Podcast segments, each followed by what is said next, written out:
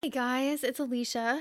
Um, I'm coming on today because God put it on my heart to share part of my testimony, um, and that would be the depression part of my testimony. Um, because we're in coronavirus right now. I think we're in week five, maybe. I'm honestly not sure. I've kind of lost track of time, but I just am getting this sense that um, that we're, the world, at least the part that I'm connected to, is feeling a little depressed because of the isolation and not being around people and just lots of lots of things. Um, so this is a part of my journey and I do have authority in this area, so I just felt like God really put some stuff on my heart to just kind of bring some some spiritual light to this and give you tools and weapons of warfare to pray. And we're going to just look at some examples in the Bible of depression, mind thoughts, wrong thinking, warped thinking, I should say. Um, and I hope this will be good for us. So, um, all right, so let's get started. Indigenous to the kingdom of God, followers of Jesus, living life led by Holy Spirit, desiring to be an altar where his fire falls. We are alternative.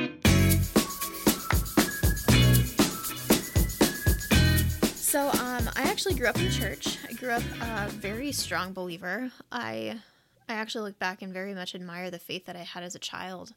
Um, but when I was young, I was led into sexual sin. Um, a boy that I was dating uh, sinned against me, and I couldn't stop him. Um, and so, the first point that I want to bring up with this is um, you know, a lot of, I'm going to say women because that's my experience talking to women. I'm sure it's happened to men too. Um, but get in situations um, that they haven't tried to put themselves in. Maybe they don't know any better or they really trust the person that they're with. They, they just don't even think that that would be an option of something that would happen. And I fully believe there's a spiritual principality that comes over that shuts your voice up and it prevents you from saying anything stopping anything. It's demonic and its job is to shut you up. And we have a lot of that happening right now, I believe, because of just circumstances in the world. Satan's trying to shut us up. I'm over it. I'm over that. Um, so a lot of people don't understand this, but if you've ever had a bad dream where you can't speak, um, that's what happens in real life. And it is very, very scary. So, because of that, you know and you think you're trying you think i can i can say something i can stop this but you can't and then because you're allowing you feel that you're allowing something to happen to you you become clothed in guilt and shame um, which i was and i did not feel like i could talk to anybody about it, specifically Christians, because I just thought I was going to be condemned, I was going to be judged. They were going to say, Well, why did you let that happen to you?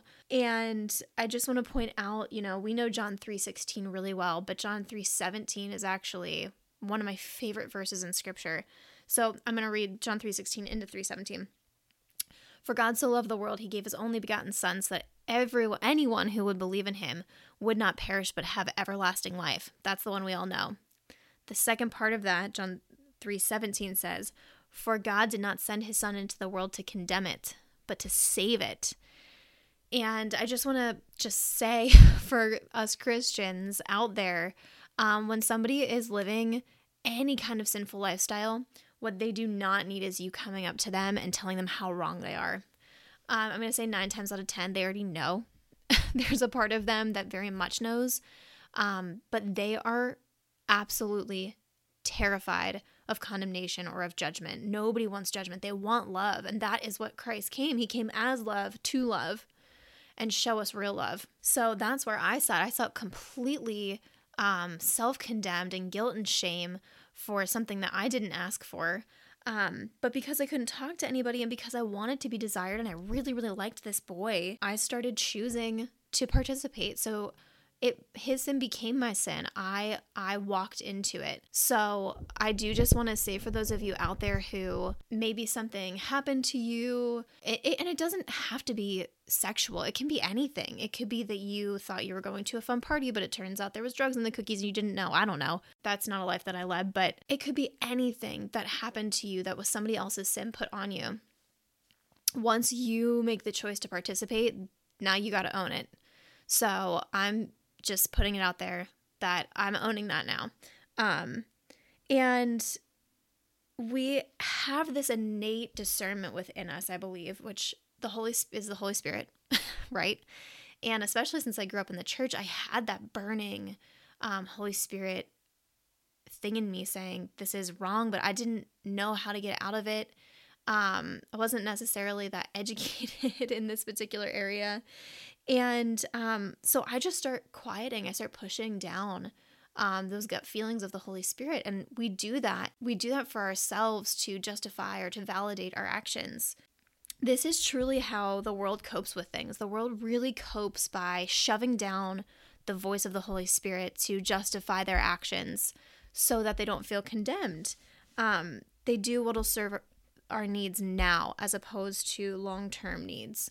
Um, it's selfish, but they don't see it as selfish. And I can say that from experience. The, your mind frame gets warped. You don't you don't think what you're doing is wrong because you don't want to think that it's wrong. You want to justify your actions so you don't feel bad.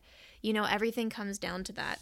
Um, so I confided in non-Christians because there wasn't any judgment from them and there there was justification from them there was okay so it felt good so you did it move on you know it was a whatever thing and it was it was just common.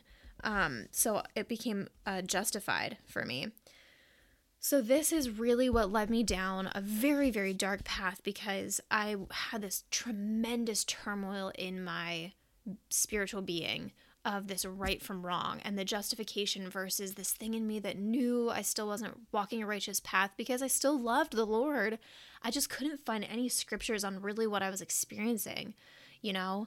Um if somebody hasn't explained to you the the sexual nature of the scriptures which God created and is beautiful, you know, in the context of a male and female marriage, um then you don't know how to get some of your questions answered.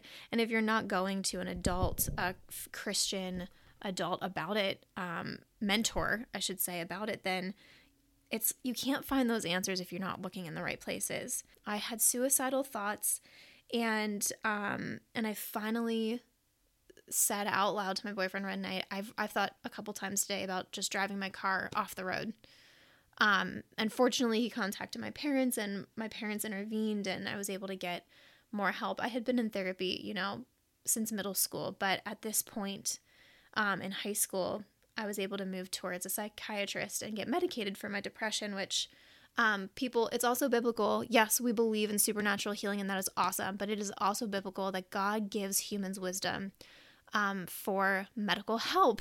and so it's okay to seek medical advice for this, and medicine is what I needed at this point in my life. So, what I've since learned about these suicidal thoughts is that it's just lies and deception from the enemy. If he if Satan can make you believe that God didn't create you with a purpose, then it is easier for a person to um to entertain the thoughts of ending their life than trying to problem solve because they don't have the mental uh, capacity or capability anymore to problem solve. So it's this idea of like, so I'll just use an example. Uh, let's say uh, Mary really, really needs help, and her husband Joe um, wants her to get help because she's suicidal. So let's say Mary and Joe. That's ironic, Mary and Joseph. I didn't mean to do that. Hilarious. And then Jesus comes in and helps. So funny. Okay, but let's just say it's Mary and Joe. Great. Um, so Mary really needs help. She wants she has expressed now that she wants to get help for suicide.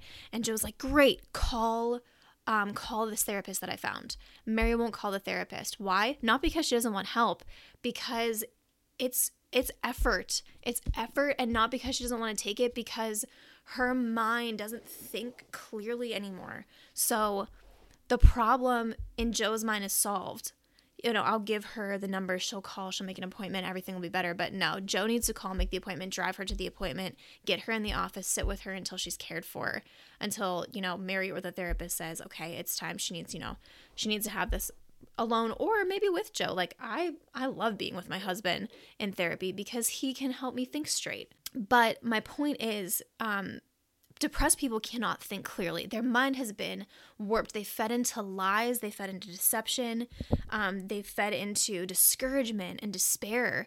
And not because they wanted to, because it's easier to hear that stuff than to work really hard um, to not. and if you've ever been there, or if you know somebody, I hope this is kind of clicking for you a little bit. So, for those of you who are not depressed, but you know depressed people, they actually need your help in problem solving because their minds cannot think clearly. And we know that the word says that our minds are a new creation in Christ, but that doesn't mean that we don't need help to get our minds um, fully processed into that new creation. You know, we work from victory not for victory as Christians. We work from victory, which is such a beautiful thing. My mom just texted me that a couple days ago, and we say that all the time in our household. But um, it doesn't mean that you're not still going to have trials and struggles to get to the you know intended purpose that God created for your mind to live in. So we need help, and we need people around us to help us with that. Um, so the the beautiful part of this story is although um, I had an atheist psychiatrist who was not feeding me the best of things. Um, I was medicated, and that got me through until I met my best friend in college, Ariana. And she invited me to a couple church services that I didn't know that this little group of churches um, there was two that she was going to at the time were in a mini revival i don't even think she knew it at the time but they were and looking back we realized that um, but I gave my life back to Christ at that place. I was I was dancing. It was like totally chill for me to dance, and I'm a dancer, so I was dancing and worshiping the Lord, and I gave my life back to Christ. And um, this third church that we were going to, um, I got baptized again in, and I'm sure people have a million things to say about the fact that I got baptized again, but it's what I needed for the people in that community to hold me accountable for my choices. And I started going to a holistic doctor who found out I was intolerant to corn and my body was whacked out because I was feeding it all this unhealthy stuff for myself.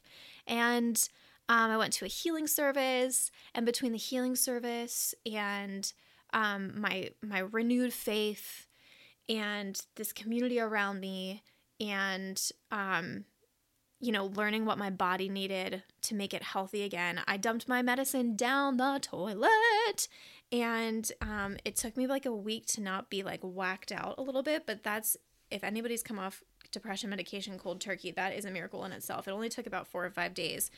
And I was this, I was back to my bright, you know, joyful self. But that didn't mean I didn't have, have a lot of like mind um issues that I had to work through, but there was definitely this huge deliverance that now I was able to think clearly again. I could problem solve for myself again, and worship played a huge part in that. So, to be, you know, fully honest, you know, I was, you know, delivered for these 10 years. I work constantly on these things. They're constant awarenesses that I have for myself of my mind process, the way that I think, the way that I talk to other people and treat other people. Um, and the quarantine brought up a lot of these triggers that I've had again. Um, so I'm going to tell you some of the the symptoms that I um, have as a depressed person that I'm aware of, you know, and 10 years into my journey being free from depression, I still have to be aware of these things. Um, so I'm really good at looking busy but not being productive, and that came out really strong a couple weeks ago. I don't want to sleep at night, so I'll get extra busy at nighttime so that I don't have to fall asleep. Um, because if I fall asleep, that means I have to wake up and do a whole nother day. And sometimes it's easier just to stay awake and be busy than face the fact that I'm going to have to restart a whole nother day.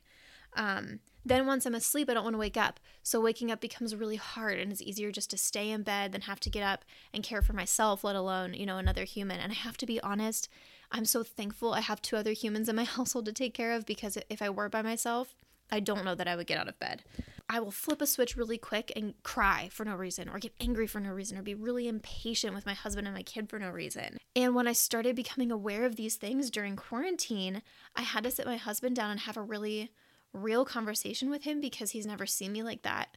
Um, I met him after my deliverance of being depressed. And so he knows me as a very joyful person, very quick to problem solve person, very clear mind because I've worked so hard on my awarenesses um, as both a Christian and an actor. Um, my training has helped a lot with that of you know psychological awareness and so i was able to sit down with him and just say this is what's going on with me and we need to keep a lookout on it Um, I think it's some of the foods that I've been eating, but we need to be careful that this could be a very real thing that we might need to work through. Um, and so I was able to express to him the things that I needed him to also be aware of. I was aware myself, but I needed him to know, you know, if I snap out, I need you to not snap back at me. I actually need you to go, like, hey, that's not like you. What's going on? And that will help me be aware, oh my gosh, I totally am giving in to a de- like an instant satisfaction thing that my depressive self would have done, but that depressive self is dead. I'm made new in Christ. And that that is the difference between coping in the world, Satan's deception of what will relieve you right now. It's always self-serving and the difference between coping with God, which is what will sustain me and heal me. So, my quick fix is just snap out, be angry, um, be impatient with my husband and my son. That hurts them, that hurts their heart, their feelings. My son gets really sad. He doesn't understand what's going wrong with his mommy. Um, versus when I snap out, I either I recognize it or my husband can recognize it, and then he can say, "Oh, that's not you," and then I can go, "Oh my gosh." Count to 10, give me a quick timeout in the bedroom for a couple minutes so I can process what I'm thinking and feeling. And then I say a lot of scriptures. I read my Bible really fast. I always grab onto something really quick. The joy of the Lord is my strength, so that I can go back out and sustain and have a healthier atmosphere for myself and for my family, mindset, everything. Um, so that's the difference, right? And I also just really want to throw out here really quick before we just jump into scripture. Um, depressed people cannot see their selfishness. So, for those of you who are not depressed, but you can see it in other people, you know, it's really easy, especially when it comes down to suicide, for us to say to them, like, you're being so selfish in that. For some people, they'll hear that and they'll be like, oh my gosh, you're right. Um, other people will not. I would not have heard that if my parents had said that to me in that moment. Their despair is their reality. The deceit that Satan has planted in their minds is reality. Um, and although it's not reality to those of us looking in, um, it certainly is to the person sitting on the inside. Um, their thinking is foggy, it's cloudy, which is another demonic principality. Claire and I will do a little mini series on all of these principalities I'm talking about. I'm not going to throw them out right now, but it is not from God. It is a cloudiness that fogs the brain so that you cannot think clearly intentionally, so that Satan can weave his lies into their thought process and it truly takes deliverance. And we need deliverance over depression right now in the name of Jesus. So I just want to line up for you um, what the Lord has kind of put on my heart in scripture. Um, we actually just came through um, Easter and Passover time, but this comes from uh, the Israelites' Exodus. And so I just want to give you a really quick rundown of Exodus so I can get to the Israelites' mind frame because this is mind boggling to me. But this is, in my opinion, um, where the depressive mind sits for us as humans. And I think the Israelites, um, unfortunately, but maybe for our benefit now, so we can learn from them, um, really sat in despair. So the Israelites at this point are slaves in Egypt. And um, I'm going to pick up in Exodus 4. This is when the Lord um, calls Moses, and Moses thinks he's not good enough, so he wants Aaron to come with him. So God's like, all right, fine. Moses and Aaron, you're going to be my spokespeople for Pharaoh, okay? And so Moses and Aaron go to tell Israelites leaders, um, what's up? We're going to go get free. We're going to go tell Pharaoh, we're going to get the heck out of here. God's going to perform miraculous signs and wonders. It's going to be amazing. And in Exodus 4:29, um, the leaders listen. They're convinced. It says the leaders were soon convinced that the Lord had sent Moses and Aaron, and when they realized that the Lord had seen their misery and was deeply concerned for them, they all bowed their heads and worshipped. So the Israelites are like, We're in. We hate being slaves. This is terrible. God promised our ancestors generations ago that we were going to be led into the promised land, and here we are, freaking slaves. So, yes, the Lord sees us. Let's go. All right. So, immediately um, Aaron and Moses go and they tell Pharaoh, God says, let my people go. And Pharaoh's like, ha, you're hilarious. Let's go make the work more brutal for the uh, Israelites. And it, um, it puts the Israelites in a worse frame of body, mind, and soul. So, spirit, sorry. Uh, what Pharaoh does is he stops providing straw for the Israelites. And so now They have to continue meeting their daily quota of bricks, but they also have to go get their own straw. They're getting beaten more, they're getting whipped more, they're not able to make their quota, so they have worse punishments. They are worse off than they were before. And what I want to say is, I see in this that the enemy uses the body as a gateway to mental despair. And in my circumstance, that was certainly true. He used a physical thing that happened to me to send my mind into a horrible place. I see that with alcoholism, with drugs, with lies and deceit. There's something physical of the flesh that happens to us, whether we choose it or it happens to us, that sends our minds into a really, really um, despairing place. We start believing lies and deception because it seems easier. Um, so that's Exodus 5. Then we go on to Exodus 6, and God reminds the Israelites of the promise he kept to them. So I'm going to read this, um, starting right at the beginning of chapter 6. The Lord told Moses, Now you will see what I will do to Pharaoh. When he feels my powerful hand upon him, he will let my people go. In fact, he will be so anxious to get rid of them that he will force them to leave his land. Promise. And God continued, I am the Lord. I appeared to Abraham, to Isaac, and to Jacob as God Almighty though I did not reveal my name, the Lord, to them. And I entered into a solemn covenant with them. Under its terms, I swore to give them the land of Canaan where they were living. You can be sure that I have heard the groans of the people of Israel who are now slaves to the Egyptians. I have remembered my covenant with them. So he's reminding them of his promises. Therefore, say to the Israelites, I am the Lord, and I will free you from your slavery in Egypt. I will redeem you with mighty power and great acts of judgment. I will make you my own special people, and I will be your God. And you will know that I am the Lord your God who has rescued you from your slavery in Egypt. I will bring you into the land I swore to give Abraham, Isaac, and Jacob. I will be your very own property. I am the Lord. So Moses told the people what the Lord had said, but they wouldn't listen anymore. They had become too discouraged by the increasing burden of their slavery. So God's reminding them, reminding them, reminding them of his promises, and he is going to deliver them, but they're done. Their minds have fed, have fallen into this discouragement because of the physical and therefore mental and therefore spiritual toll that their slavery has taken upon them. And I just want to say, say that depression is slavery of the mind. It takes your mind captive and not in a good way. The Bible says, take all of our thoughts captive. Um, that's for Him. That's to protect and guard ourselves from the enemy for situations like this.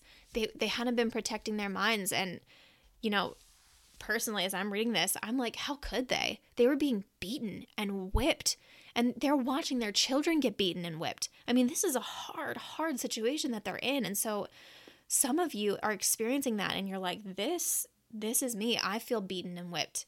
Um, you are not alone. God has shown us this. Um, and so I, I, I just want to, it's hard to hear good things and have hope, even from God when you're in such devastation like that. So, um, it's not an excuse to not listen. It's really a challenge for your faith. God's allowing this testing to show off his own power, um, but also to amplify their faith. All right, so then we're in Exodus 7. God does more miracles and signs and wonders to prove his, his glory and his loyalty to the Israelites. Um, he actually says in verse 3, I will cause Pharaoh to be stubborn so I can multiply my miraculous signs and wonders. So he actually wants to show himself off more and therefore allows the Israelites to stay slaves.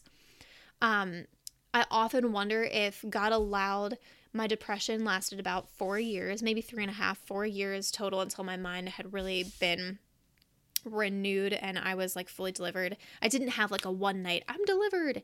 It was like a process um, for me that lasted about a half a year. So that's why I say about four years of my depression. Um, he I, I often wonder if he allowed that just to grow my faith because now I can look back and see just how much he built me through, but it sucked. And I understand that some of this stuff really, really sucks for you guys. And, um, and so we we just we really need to be praying for endurance, patient endurance to get through this because God really wants to show Himself off. Um, he really does, and I know that's not always easy to see. Okay, so then we come to um, the plagues. So now God is like, I'm going to put some plagues on the Egyptians to show off my glory. I'm going to keep my people safe. Okay. So now Egyptians are going to get um, all these plagues. The Israelites are going to stay safe. They're in this little bubble. Okay. So he sends a plague of blood where he turns the water to blood. Now they can't drink it. A plague of frogs. A plague of gnats. A plague of flies. A plague of uh, against their livestock and all the Egypt or all the Israelites' livestock's totally fine.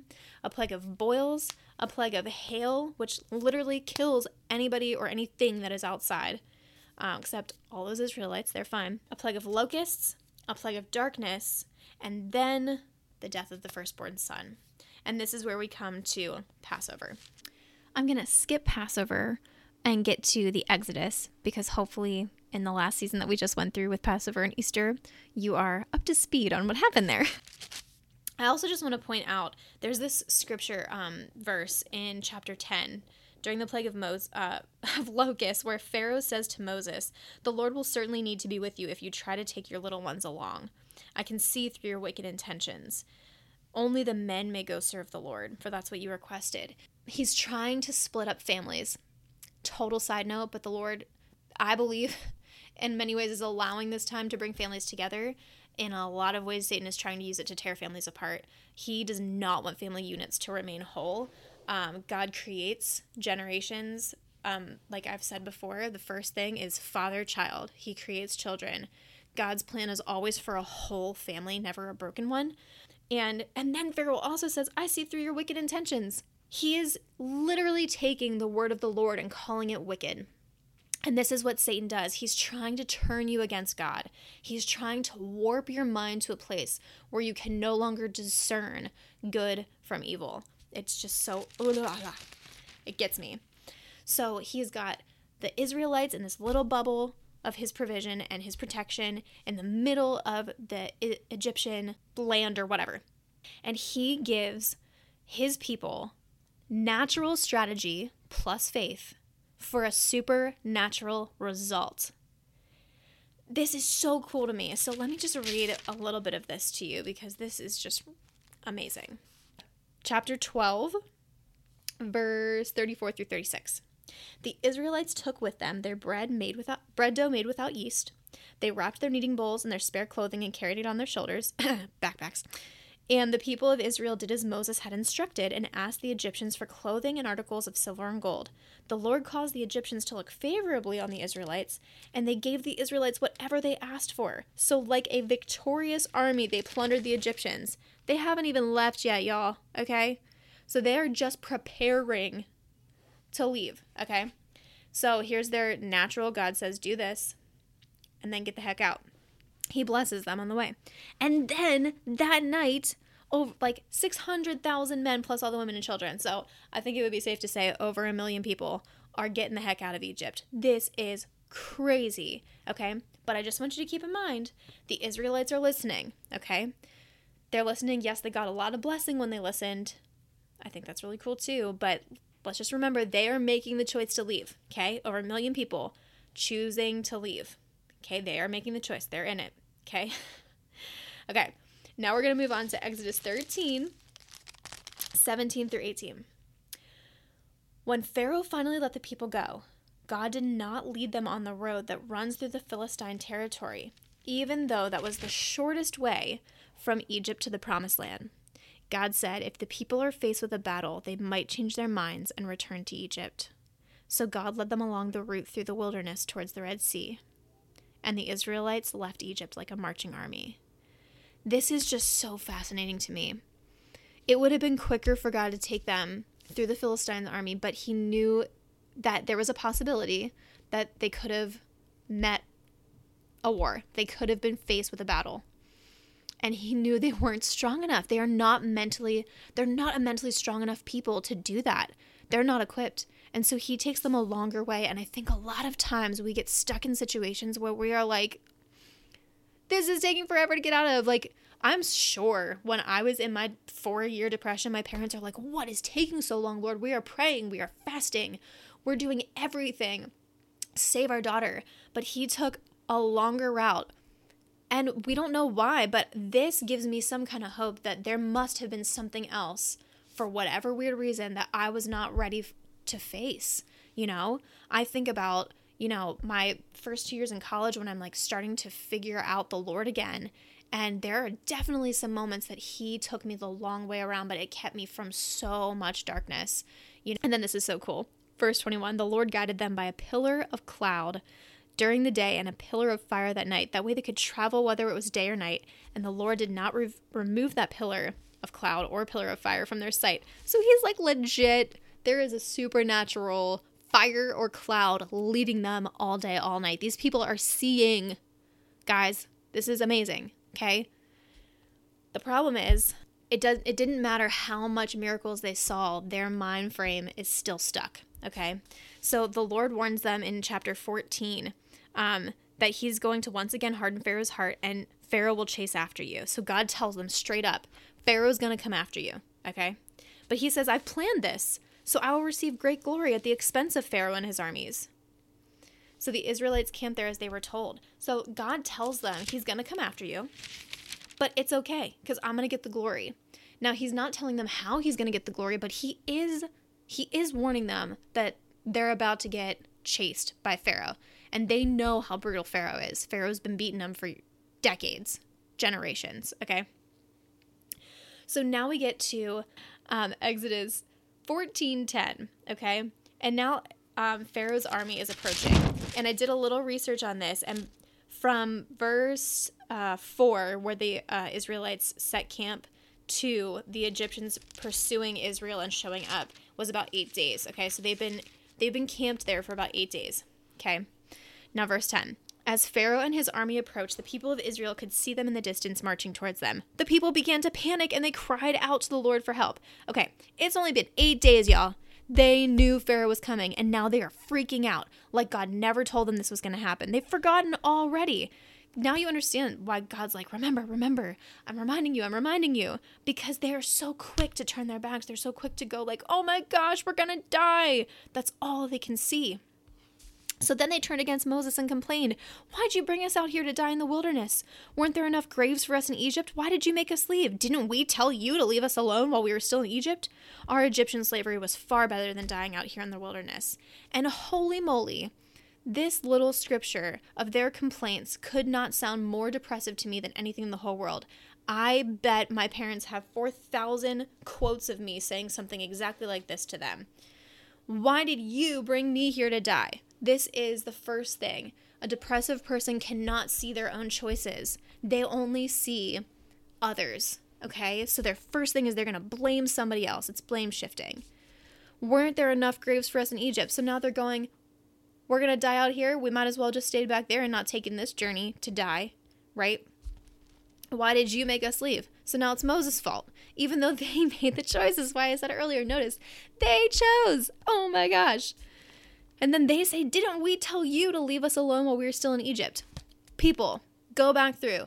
I have read through this Exodus story two times in the last three days, and I don't ever see once them telling Moses to leave them alone. They have been on board when they see God's miracles and signs and wonders, they are like, yes, that's our God. They worship him. They're so excited. But the second one little thing doesn't go their way, they turn their backs and they're like, it's your fault. He doesn't love us. You don't love us. We would have been better off to die. This was my mindset, you guys. And I know this is other people's mindsets out there too. It feels easier to give up than to have faith and push through. That is why that is why God says it's just a mustard seed faith that I need from you because even the littlest bit of faith will move a mountain. These guys struggle so much to to see that. Um, and then they they have in what I believe is suicidal thinking. Our Egyptian slavery was far better than dying out here in the wilderness. They would have rather allowed themselves and you guys, their kids, to be beaten and whipped every day than what they think now is to die out here in the desert. Go go back, let them beat us to death instead of being out here and having faith to receive the promise that God has made for us. We have a promised land. We have a place where we'll be flowing with milk and honey and our children will not suffer. And yet they want to actually take their family back to the place of suffering because it seems easier. They're just scared. Satan is letting fear grip their minds right now. And now Oh my gosh, I love this so much. This is what I'm waiting to get to. Exodus 14 13 through 14. But Moses told the people, Don't be afraid. Just stand where you are and watch the Lord rescue you. The Egyptians that you see today will never be seen again. The Lord Himself will fight for you. You won't have to lift a finger in your defense. And I love this so much because He says, just stand where you are and watch. Just stand. And you guys, that's all we can do right now in this quarantine. We can't do anything. We can't fight. We can't get out there with people. All we get to do right now is be quiet and be still and and watch as the Lord works. We have all the authority given to us by the power of Christ that lives within us, the Holy Spirit, and all we can do right now is pray and seek and watch. So this is my uh, commission to you guys right now is just stand where you are and watch the Lord rescue you. Um, I was going to go through the rest of some of this because there's so much more, but I see the time that I'm at right now and I got to get us out of here. So let me just, I want to say this prayer. I think this is really important. This is um, the journal entry that I wrote that um, led me to sharing this testimony and these scriptures with you today. All right, let's do this. My depression testimony is not just for depressed people, for, but for those who are not, so that they can learn how to pray for those who are. And for all of us to unite in cutting off the plans of the enemy against death, especially speaking to suicide right now, and the lies the enemy has planted inside the minds that whisper that life is not worth living. It is a lie from the pit of hell. God's plan is always for life and life abundant. So, in our authority given to us in Jesus Christ, we curse Satan. We curse the plans of the enemy. We push back depression. We throw it into the grave where it belongs. And we redeem God's truth. We redeem all life. For by him all things were created in heaven and earth, visible and invisible, whether thrones or powers or rulers or authorities.